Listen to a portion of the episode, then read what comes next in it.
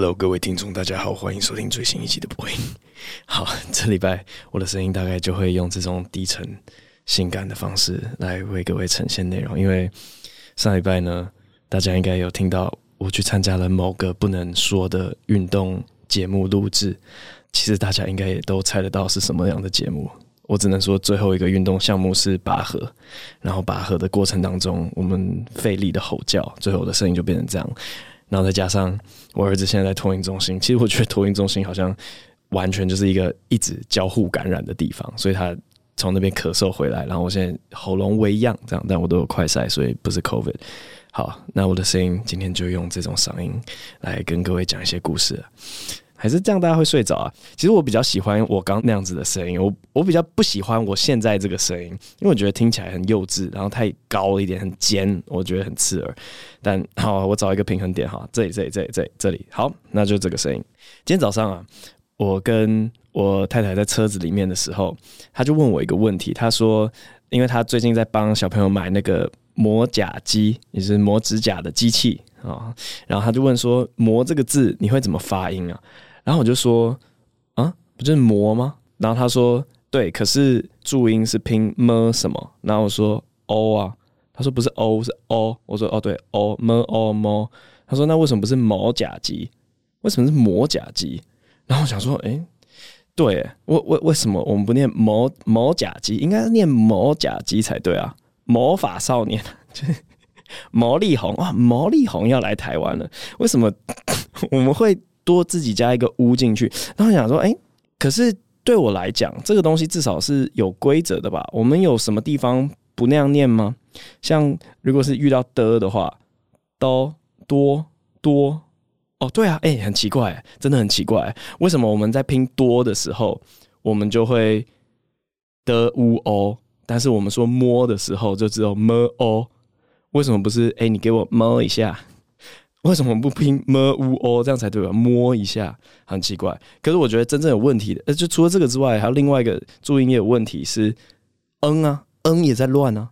因为假如说东边的东的乌翁东，可是如果是登上舞台或舞台灯聚光灯是灯，对不对？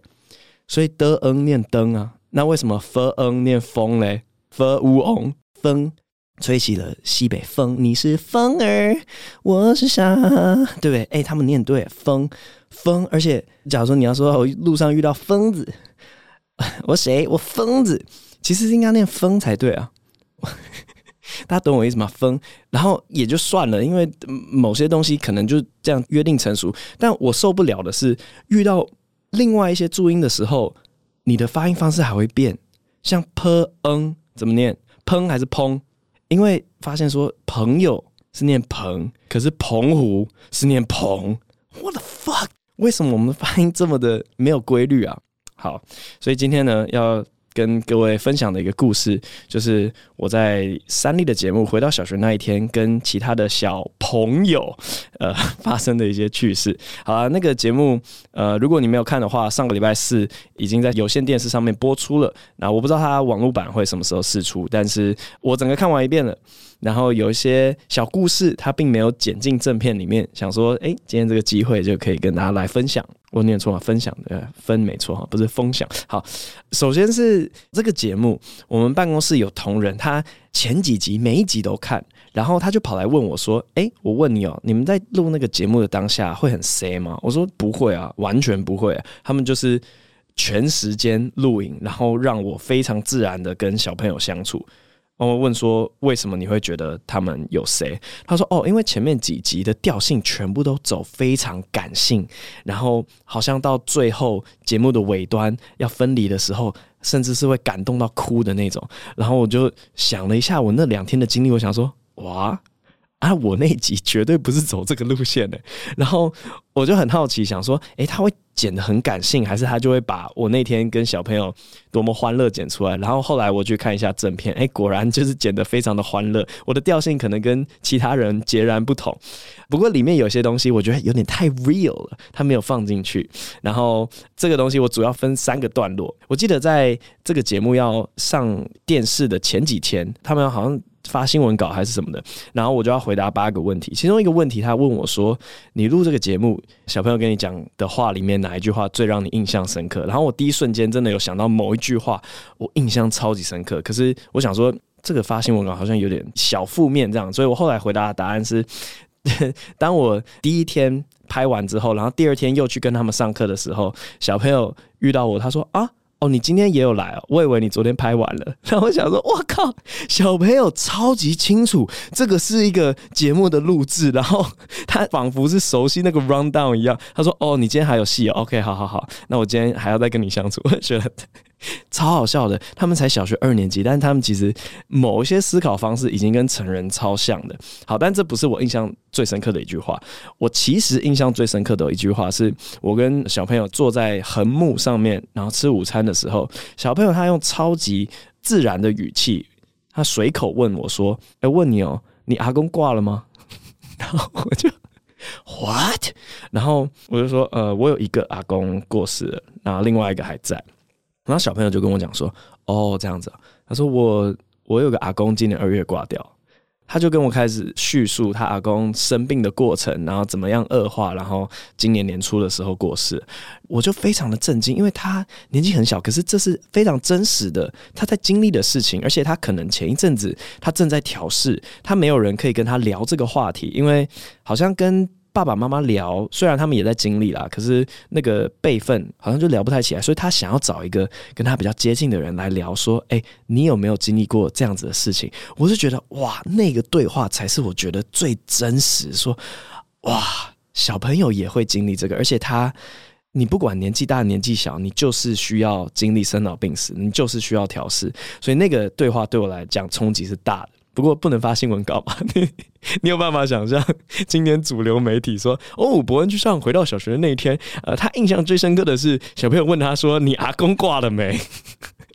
啊，不能这样写啊，所以就是这边可以跟大家分享一下。那我在跟他们相处的，有时候真的会遇到社会的黑暗面，他们全部都没有剪进去。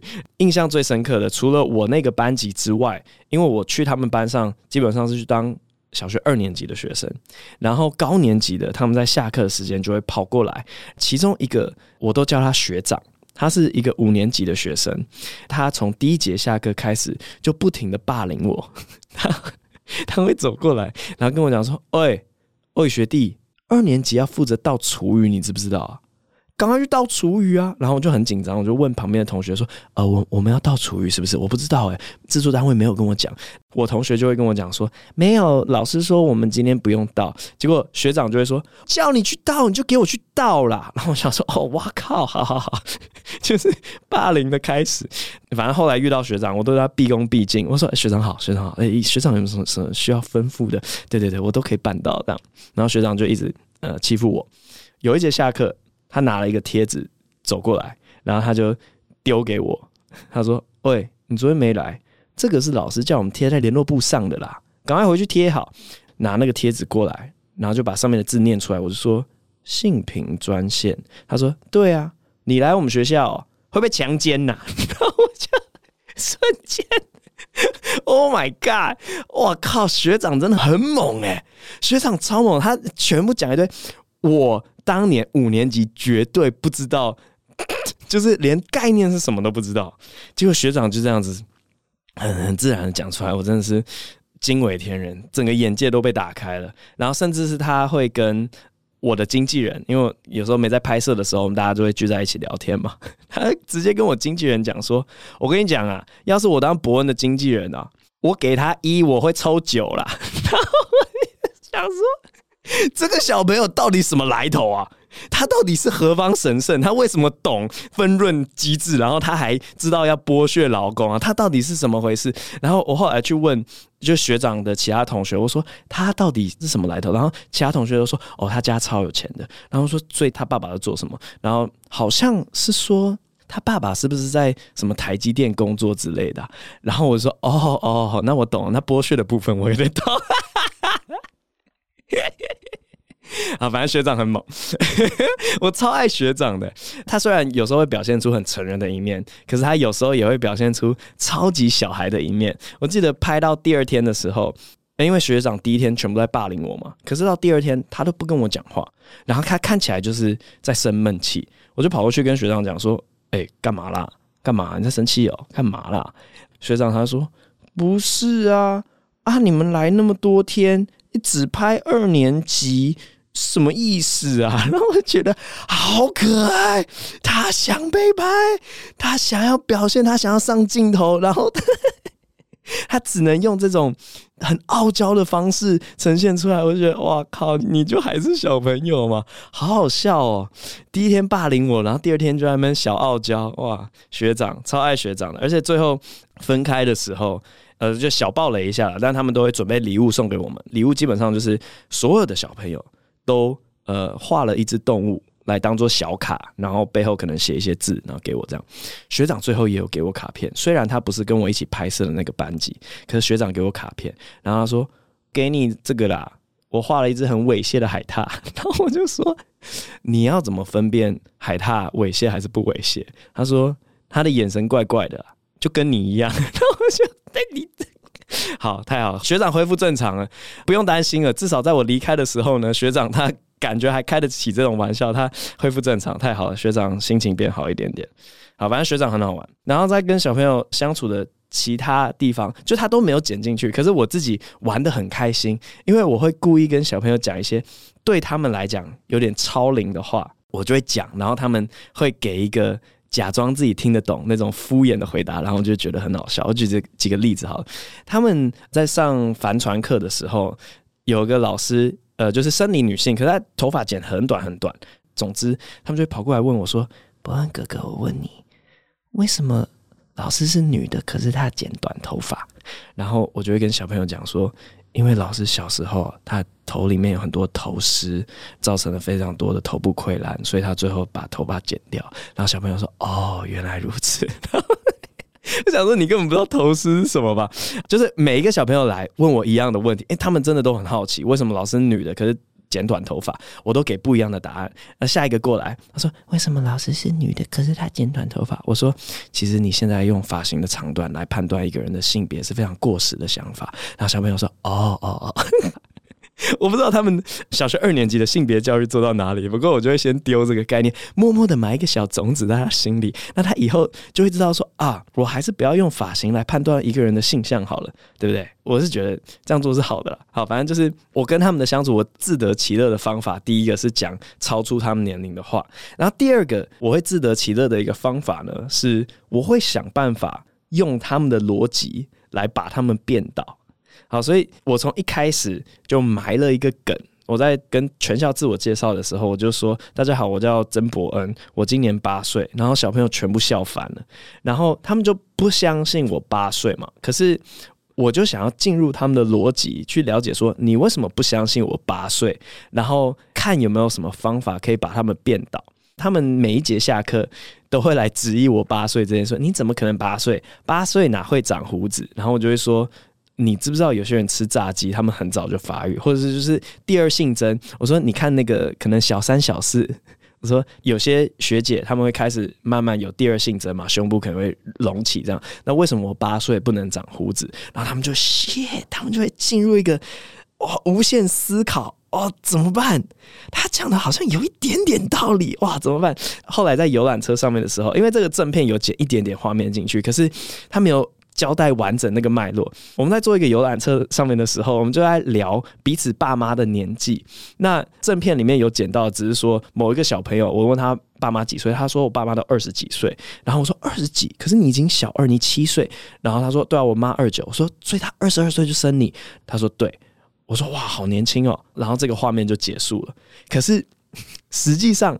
那一段对话的重要性是后来他们其实是要拿说我爸妈的年纪来反驳我不可能八岁这件事情，所以他就问说你妈几岁？我就说我妈六十二岁。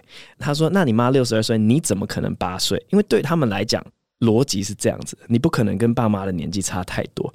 然后我就说好啊，那我们来民调一下。我就开始一个一个问，我说你爸妈几岁？你爸妈几岁？你爸妈几岁？后来果然被我问到一个人，他爸爸五十八岁。然后说有没有看到他爸五十八岁，为什么我妈不能六十二岁？然后他们哑口无言，他们就说：“哇，怎么办？”他他一直在 拿我们身边同学当做反例，然后来证明自己八岁。所以到最后，我觉得我有成功说服几个小朋友，我可能真的是八岁。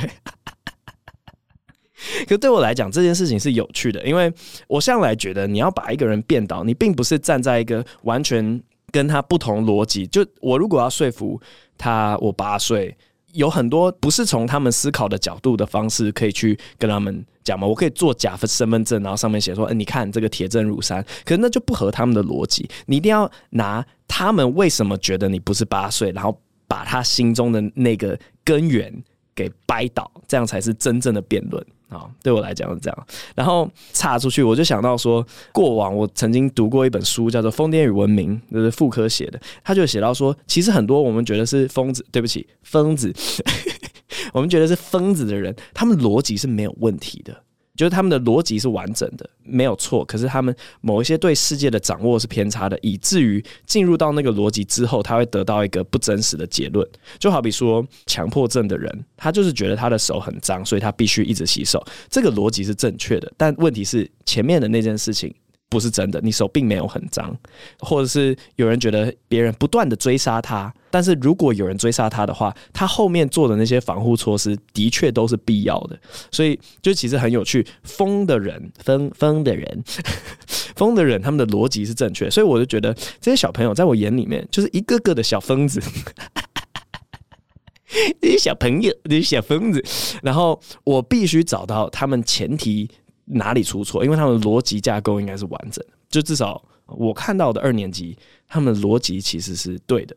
好像小朋友跟大人的差别只有在对世界的掌握程度，哪些东西是事实，哪些东西不是事实，好像就差在这一环而已。他们的逻辑其实 OK 的。又想到另外一件事情，好，那都跟大家分享了，因为我的故事也讲的差不多。我最近在听那个 Jordan Peterson 的 podcast，他有讲到他对疯狂的定义，我觉得也蛮有趣的，大家可以思考一下有没有道理。他觉得疯狂的定义是你对世界的掌握跟大部分人对世界的掌握不一样，所以其实是多数决。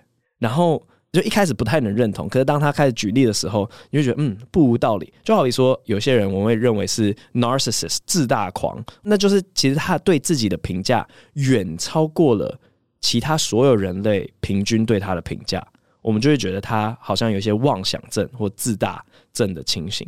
然后反过来讲，如果你对自己的评价远低于全世界其他人平均对你的评价，我们就会说这个人好像有自卑倾向，或是有忧郁症，可能这方面出了问题。那我就觉得哦，蛮有趣，好像的确是一个多数觉，精神疾病好像就没有那么的客观了，它反而是一个主观，然后跟着全世界其他人怎么认为。所以你要你知道随波逐流，你要跟其他人想的都一样，你才会是被认定一个没有精神疾病的人。诶、说不定这也跟社会化有关哦，所以说不定小朋友就是因为这样子，所以还没社会化，所以我们会觉得有点疯疯的。好，不知道结束在一个小哲学思考哈。那今天的故事就分享到这边。如果你没有看到回到小学那天的那一集的话，非常推荐大家去看。我觉得拍的跟剪的都很漂亮，就是拍摄画面好美，然后剪接节奏赞。他会把一些我的访谈跟前面发生的疯狂混乱的情形直接。并排在一起，然后就哇，这个我一看就说哇，这个喜剧效果超超棒的。好，所以可以看我那一集，嗯，最后还是有一点感性的部分，但前面我只是觉得蛮好笑的，非常推荐这个节目。回到小学那一天，大家可以去看看。那今天的分享就到这边，接下来进入 Q&A 的部分。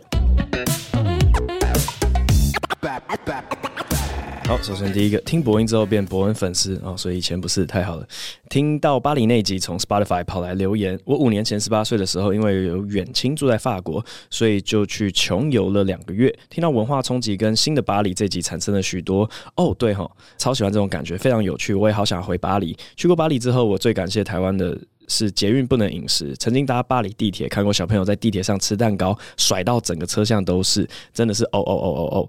不过当年我十八岁时，一个女生在法国待了两个月，不仅没有被偷过任何一毛钱，也没有感受到法国人的冷漠，遇到一堆超主动帮我或是热情跟我聊天的人，不知道是不是性别红利。然后吉普赛女子跟圣心堂那边绑幸运绳的黑人，还有法国路上各种骗钱偷钱的手法，可能是因为我去之前被家人再三警告，所以我看过，但是完全没有遭殃过。博恩讲出来之后，应该可以拯救蛮多人的耶。不知不觉废话了好多，我有问题想要问博恩，跟龙哥提到参加上海喜剧比赛的段子是哪一个段子？还有投预赛的影片是哪个？不知道是不是我们在网上看过的。然后听完后设笑话那一集，我一直在想，我常常被朋友说喜欢烂笑话。第一次听到有一个人叫小蔡，但小蔡没听到这个笑话时，我笑了超久。想要问伯恩，觉得这算是在后设有一个人叫小蔡，然后他被端走这个老笑话吗？我是不是其实喜欢的是后设笑话？感谢伯恩看到这里，祝伯恩全家平安、快乐、健康。好，那一样倒着回答回去，小蔡的那个。对，就是后设笑话。然后你必须先知道正确答案是他被端走了，所以小蔡没听到这个才会好笑，因为他本身不好笑。好，然后参加上海喜剧比赛的段子是哪个段子？简单来说，就是我上 Comedy Central 的那个影片。但是 Comedy Central 是发生在二零一九年，然后我参加上海比赛是二零一八年。反正 Comedy Central 就是有点人生集大成嘛，我把最强的全部塞在里面。那我就说，能上 Comedy Central 的那一段拿去比上海的预赛都不会过，所以非常夸张。然后网络海选投的影片应该是其中的某一段，因为它不接受剪接，你不可以把你各个表演最强的笑话全部剪在一起，不行，你一定要一个从头到尾没有剪接啊！我忘记能不能换镜位，反正就是没有剪接的影片。然后我应该是投。某个穿着白衬衫的影片吧，总之就是一定有讲到那个巴黎地铁笑话的英文的那个影片哦。你说你都没遇过这些事情，我觉得一定是性别红利，完全一定就是，好像看到男生遭殃比较不会有同情心，我是这样觉得啦。好，下一个到底要拖多久？伯恩富斯。恩，选我选我，我还以为第二位会打富斯。想询问博恩岩上怎么没有让马克吐斯上台？最近重温火烤呱吉和毒蛇殊死战，都觉得马克吐斯很炸，感觉 roast 形式的表演很适合他。哦，马克很强没有错，然后他是背后的写手团队，所以他有写单，他没有上台。原因是因为炎上第一季的目的是要出圈，所以我们如果派越多的喜剧演员，也就是可能你走在路上，然后你随便拦一个路人说：“哎，你知道马克吐斯是谁？”如果这个路人讲出来低于一半，我就觉得没有达到出圈的效果。嗯，所以回顾一下第一季的各种卡司，尤其是第一集的，可能什么杨秀慧啊、陈大天啊、熊熊啊，都是。你随便去东区，你把一个人拦下来说：“哎、这个人是谁？”他说：“哦，杨秀慧啊，这种类型的。”对，那那个是第一季的目标了，所以第二季、第三季之后，可能目标可以有些小转变，因为已经出圈了，大家知道这个东西存在，可能可以比较去引进不有名的人，然后大家因为前几季的东西，就会去接受这些不有名的人吧。我猜啦，但是呃，马克的实力一直都是蛮强的，尤其是 Roast，嗯。接下来这位是 Way God，他说未听完先留言，可以请问博恩 OGSM 上课指令书是哪一本吗？哦，这个非常简单，他就是张明明写的，呃，在 OGSM 打造高敏捷团队吧。然后下一位刚上班的社畜，他说关于情绪勒索，博恩你好，非常喜欢你的节目和你的思考，想请问你在留言环节念到的部分留言哪里的节目内容，就和其他节目做比较，例如除了你的节目，其他都听不下去，你比叉叉叉好，这种类型的留言，我个人听到会。容易有压力，那博文看到时当下会有什么想法呢？这算是情绪勒索吗？呃，最后是伯恩是容易被情勒的人吗？祝全家平安顺心。啊，因为我自己是有个原则啦，我就一直在强调说我不评论同行的，然后现在在做 podcast，所以我也不太喜欢去评论其他的 podcast。那你们要评论，我也只能念出来嘛，但我应该不会加注一些自己的想法。我想到一个小故事，就是乔瑟夫这个人。让我非常非常尊敬的一个点是，有一次我跟乔瑟夫跟贺龙，我们就在聊天，然后我们就在聊说，哎、问你哦，你有没有偷偷隐藏过留言？就任何平台都好，YouTube、Facebook、IG，你有没有删过留言或隐藏留言？然后乔瑟夫说，他会把他跟别人比较，但是是他比较好的，就像这个留言里面讲到一样，就是说乔瑟夫比谁好笑多了，他会把这种类型的留言删掉。然后我就真的超 respect，因为 当下我跟贺龙说什么？为什么这种才要留啊？这种最重要的。其实我也超级认同，就是只有不同类型你喜欢的风格比较偏乔瑟夫，你就说你喜欢乔瑟夫这种风格，你不用说他比谁好笑，就这种比较是没有什么意义的。所以，嗯，我觉得这跟你说我的 podcast 跟其他 podcast 比较，然后谁比较好，这种我觉得也只是取向的问题而已。然后情绪勒索，我觉得这不算，因为情绪勒索，我刚刚就在想它的定义到底是什么。然后我觉得重点是勒索。勒索的定义是什么？我绑走一个对你来讲很重要的东西，然后我要你交出某一个东西，我才把这个东西放掉。所以我觉得情绪勒索它有一个关键是说，它需要逼对方有某个行为。我才把一个很重要的东西还回去，所以大家就是拿自己跟另外一个人的感情当做赌注，来逼对方做出某个行为。这是我自己对情绪勒索的理解啦。那这种留言，他好像也没有要我干嘛，所以我就觉得不算情勒。然后我是容易被情勒的人吗？嗯，我自己觉得还好。应该是还好。下一位想搭飞机出国玩，请问，请问，图伯恩，请问你觉得台湾育儿环境是否友善呢？可以从空间环境、大众思想、政策这些角度切入。呃，谢谢你，期待未来的各种新作品，也祝福你们一家平安。啊，超难回答的，因为要回答这题，我还需要知道国外的育儿环境，然后再来跟台湾比较，哎，蛮难回答。但我自己在长大过程中，因为八岁之前在美国嘛，后来回台湾，我自己只有感受到一个东西是。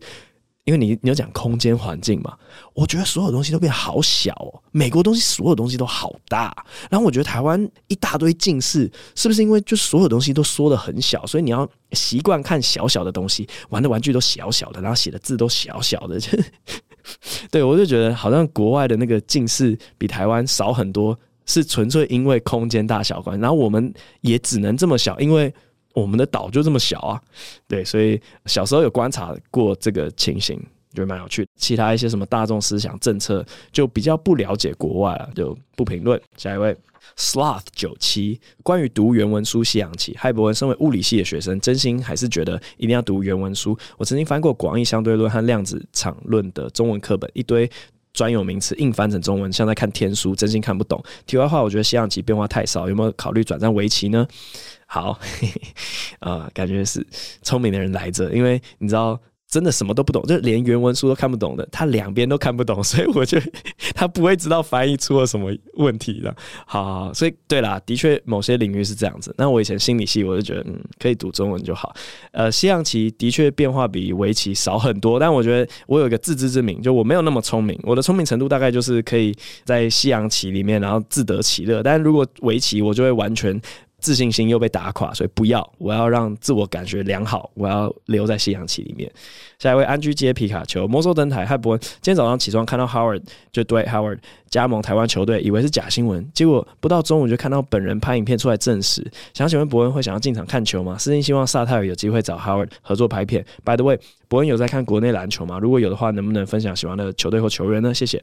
这个找 Dwight Howard 拍片。我们跟你一模一样，就是一听说他来台湾，我们就马上快点，谁谁给我去写信，谁给我去写信，然后邀请他。我有两个想法，我有两个，第一个是酒醉篮球，第二个是狗屎写手。快点，我不 care 他上舞台之后会敲到天花板，我不在乎，我们一定可以写出超强的狗屎的本。对，我要找我的那个以前英文 stand up 最强的，然后我们一起来写啊。结果后来就是他们说。魔兽一来台湾，邀约多到爆炸，他们就只能去以价质量，所以我们回来的那个报价，我们看了就是 Oh my God，不可能付不出来，所以这件事就没了。那国内篮球，呃，好像一直都没有在看，除了以前有些国际赛事会跟着看，但平常没有在看。这样，以前打外文系的时候，会自称是外文蔡文成。对，但呃了解比较少啊。但魔兽来了，就是多多少少都会想要去草率一下。下一位原本就觉得很难笑，但 YT 推送给我，想说再给他机会看完还是难笑的人。他说用夸张的肢体或音调算是偷吃布吗？哎呦，不过你说会觉得有些主题算是作弊主题，讲出来就是比较容易得分。那用夸张的肢体或声音来讲一个很烂的笑话，但有人笑了，这样算是这个笑话好笑吗？举例，大家知道丑比头吗？长得有够丑，但有些人超爱，因为他长得丑。哎，伯恩，你长得比丑比头还丑，但是还是没有人爱你，这是你会说的笑话啊？我觉得。烂到爆还有人笑的，大家知道丑比头吗？长得很丑，有一个东西长得更丑，就是伯恩的脸。哇靠，这种直接喷人丑的算是笑点哦。名字只是乱打。第二种我觉得很烂的，我自己修改过，但大意也是直接喷人长相，一样两句话哦。哦好，嗯，先来回答一下简单的问题好了。我曾经看过一个 Ricky Gervais 的访谈，他在里面谈他对喜剧的观点，他就觉得说喜剧他认为啦，还是要带给人一点东西的，因为以他的程度而言，他觉得要逗笑大家已经变得太简单了。简单来讲，我觉得有些人也不认同这个观点，就是有些人会觉得说，喜剧不用给大家任何的观点，只要好笑就好。不过，Ricky Ricky Gervais 他的想法就是说，只是要逼出笑声，太简单了。然后他在那访谈里面就有讲一句话，他说有些人会讲他。认为他灌了一个词叫做 fake punchlines，因为他就是觉得这个东西根本不算笑话，或根本不好笑。但是呢，我觉得中等程度以上的喜剧演员就知道要怎么用手法逼大家笑出来。然后这个我自己也有经验，就是真的没有段子的时候，但你还是要去出席一些活动啊，你还是要得到笑声，真的是可以直接逼出笑声的，没错。所以我认同这个东西不算笑话。那个不算好笑，但是他用了一些其他的方式来暗示观众这个地方要笑。好，所以我认为那个是偷吃部，你还是要回到你文本本身有没有翻转，有没有好笑才对。那你举这个例子，基本上 set up 一样嘛，就是说丑比头很丑，但有人更丑。基本上这个笑话前提就是这样。我只是觉得你说第一个例子，你说这是我会写的笑话啦。他说啊，大家知道丑比头吗？长得有够丑，但有些人超爱，因为他长得。够丑，哎、欸，伯恩，你长得比丑比头还丑，但还是没有人爱你。嗯，我不觉得我会这样子写啦。但好啊，就是你举的两个例子，我懂你的重点，但我觉得两个也都不好笑，还是要有个翻转啦。嗯，又要来即兴来修大家的段子，这个是有够讨厌的一件事。好啊，通常啦，通常我们在放一个笑话前提的时候，我们会把你直觉对一个东西的批评。翻到对立面，所以你如果觉得丑比头很丑的话，我们就要往丑比头很好看来想。然后丑比头很好看，在什么样的情况之下会成立呢？可能跟博恩放在一起就很好看。所以你这个笑话就会变成说：哎、大家觉得丑比头长得怎么样？观众的直觉是丑，对不对？我说不会啊，我觉得很好看啊。当他被放在博恩旁边的时候。好，所以这个是我的认知里面，我可能比较会写出来的笑话。好，所以这也是马上直接来修改，所以不好笑啊，不要怪我。那手法上面是有一些高低之分的。下一位 Jackson，二零零六一零零九。啊，生日过很久，不用生日快乐。伯恩选我选我，嗨，伯恩，我现在是一名高一生。嗨，嗨，伯恩，我现在是一名高一生。想要问你在高中时是班上的核心人物吗？如果不是的时候，那你都怎么社交呢？还是你其实是班上的边缘人？我想要问，到底要怎么和大家打成一片？谢谢你看完。嗯，高一、高二、高三都不太一样，因为我高二升高三的时候从三类转一类。高一我们班分好几派。我并不觉得我算任何一派的领导者，所以应该不是。高二更不是，我高二蛮边缘的。然后高三我觉得算，对，高三基本上我们班上有很会打篮球的一群，跟功课比较好的一群，但是不太活泼，还有功课很好的一群，但是比较活泼。那我是功课比较好的那一群里面比较活泼，因为那个一类就是要冲到班上比较前面，比较简单一点。好了，所以都不太一样哎，要怎么跟大家打成一片？我觉得高中对我来讲啦，很简单，建中男校，大家会在乎的只有两件事情：第一个篮球，第二个音乐或跳舞。你只要专精这些东西的其中一项，大概就可以跟某一群人打得蛮熟的。这样，或就算你篮球不强，你就是硬着头皮，然后硬要跟他一起打，一起打，就大家都要容忍你，大家都不把球传给你，但知道你人在那里，这样也可以。因为我高中大概就这样。好，下一位。我每次都觉得不要再交女朋友。哇哇，这个昵称一念出来，我就很哇，各种回忆。好，请卓越的法利赛人来看看我。伯恩你好，听这个节目令人愉快。尽管无论如何，你的语气总给人一种高处不胜寒的精英感。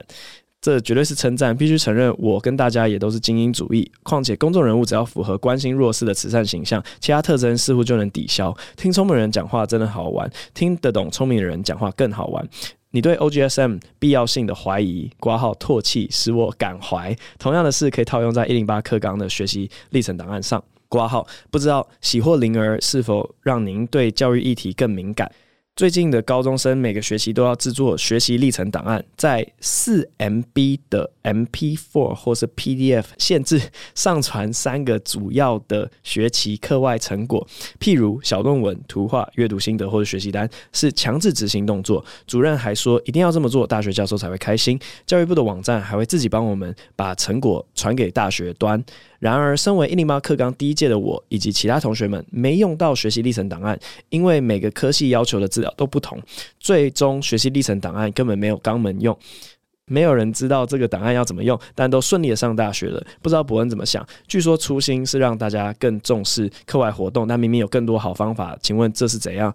谢谢博恩拨冗阅读，祝呃心情平稳，身体健康。哇！OK，好，这个人有一些他主要问的问题之外的一些小点，我都蛮喜欢的，像是 祝心情平稳，哇塞，这个就真的很打到我心坎里面，因为我向来是一个那个斯多格主义的人，就我觉得说你要极限的快乐，就是你没有任何心情起伏，所以我就看到心情平稳就觉得嗯。赞，然后每次都觉得不要再交女朋友。其实我在前几任女朋友的感情结束的时候，我都是这种感想。哎，我就说是不是我其实是一个适合一个人的人？所以当他打这个昵称，我就觉得哇，好像有一种嗯，好 学习历程档案。OK，我不了解这个东西，因为一零八课纲目前对我来讲还是很远。我的儿子呃，目前是一个动物的状态，我还没有 担心他的任何升学历程或什么的。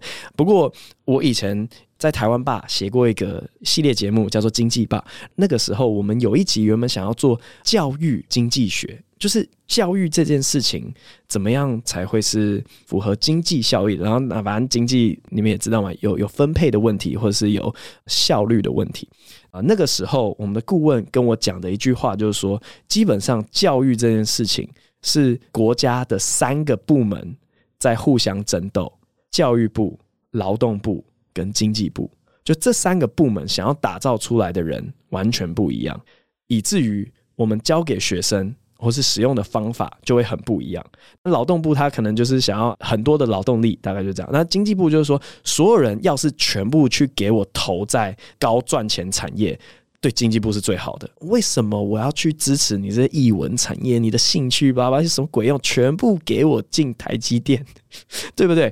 就是如果我是经济部，我就会这样想嘛。那教育就会想说：哇，因材施教，每个人要找到自己最适合的地方。可是每个人找到自己最适合的方位，就要下非常重的成本。要么你老师要跳下去，然后真的很了解每个人，然后这样的情形怎样？每个都小班制吗？或者什么的？总之，我们最后就会。产生出一个成本最低廉，但是可以复制出成果还 OK 的方式。那我觉得学习历程档案就是属于这种类型的，因为我要怎么知道每个人课外的表现如何，然后又要很有效率，好像也只能去透过一个学习历程档案，不然的话。你就是要强迫某些大学教授或者某些人，他们要花很大量的时间去了解、去深入了解每一个学生，那就会没有效率。所以我觉得这个是一个很难的、很难、很难的一件事情，好像只能这样子。然后你说大家都最后都升学升上去，也没用到这个 学定的档案啊？对啊，就是就说难听点，就是他们想要有一个这样的制度，但还没有跑起来嘛，就会变成这样不三不四的。啊、祝你大学顺利。下一位，say 三三四六七八，在家排行老二，也喜欢老二的悠悠。哇，博叔伯恩一直都很喜欢你。前年在法国阑尾炎手术失败，并发败血症后，一个人躺在医院，身体能力掉落谷底，仿佛法国医生不止割了盲肠，也顺便割了一些专长。之后沉寂了一年，今年要靠写笑话考上北艺舞蹈系硕士。之后毕业论文想要研究幽默理论应用于舞蹈创作，想问博恩有没有兴趣成为我的其中一个指导教授呢？祝博恩家人都平安健康，公司营运都顺利。哇塞，我真的不敢当，因为啊，这个幽默理论我是讲得出一些，不过我自己也没有研究过，所以一来我觉得你找我，我不敢当啦。我只有读过，我没有自己下去研究过。然后舞蹈创作我更是一窍不通，舞蹈也是我。这人生中最大的罩门之一，所以我可以给你相关的资料或什么的，但是啊，指导教授我我无法啦，我我觉得我的能力不到。对，幽默理论哎，其实我这礼拜在准备那个线上课程的时候，才读到一些很有趣的幽默理论。一直以来我就知道说有三个比较主流的，然后在之前的 podcast 也分享过。然后这礼拜在准备线上课程的时候，有读到另外一个叫做 benign violation theory，它是一个无害侵害理论。我觉得解释的更多，让整个幽默机制更完善了一点点。不过今天时间关系啊，可能留在其他集数分享，或是你们可以在线上课程里面听到。我在里面有做一个剖析。好，呃，最后一位烦不烦啊？一零一一一一。人之初，性本善，挂号请接。逼车仔去勇干。伯恩可以学学赵娟的声音吗？之前在泰国留学的早晨，都会听到赵娟的声音，直接变起床闹钟。回来台湾，蛮怀念这种声音的。而且赵娟很特别，有不同的叫声，非常有趣。伯恩都准时收听，伯恩加油加油。OK，好。哎、人之初，性本善。哇，你以为我会接什么？呃，性相近，习相远，苟不教，性乃迁，教之道贵以专这种无聊的真正的三字经哦。好，赵娟的声音，我怎么记得以前有学过？好，反正他就是一种仿佛在帮你加油一样的。呜呜耶，回台湾，呜，嗯，去国外，呜，跳舞，呜。好，大概就这样。赵娟分享给各位，这一集博恩录到这边，下一集再见，拜拜。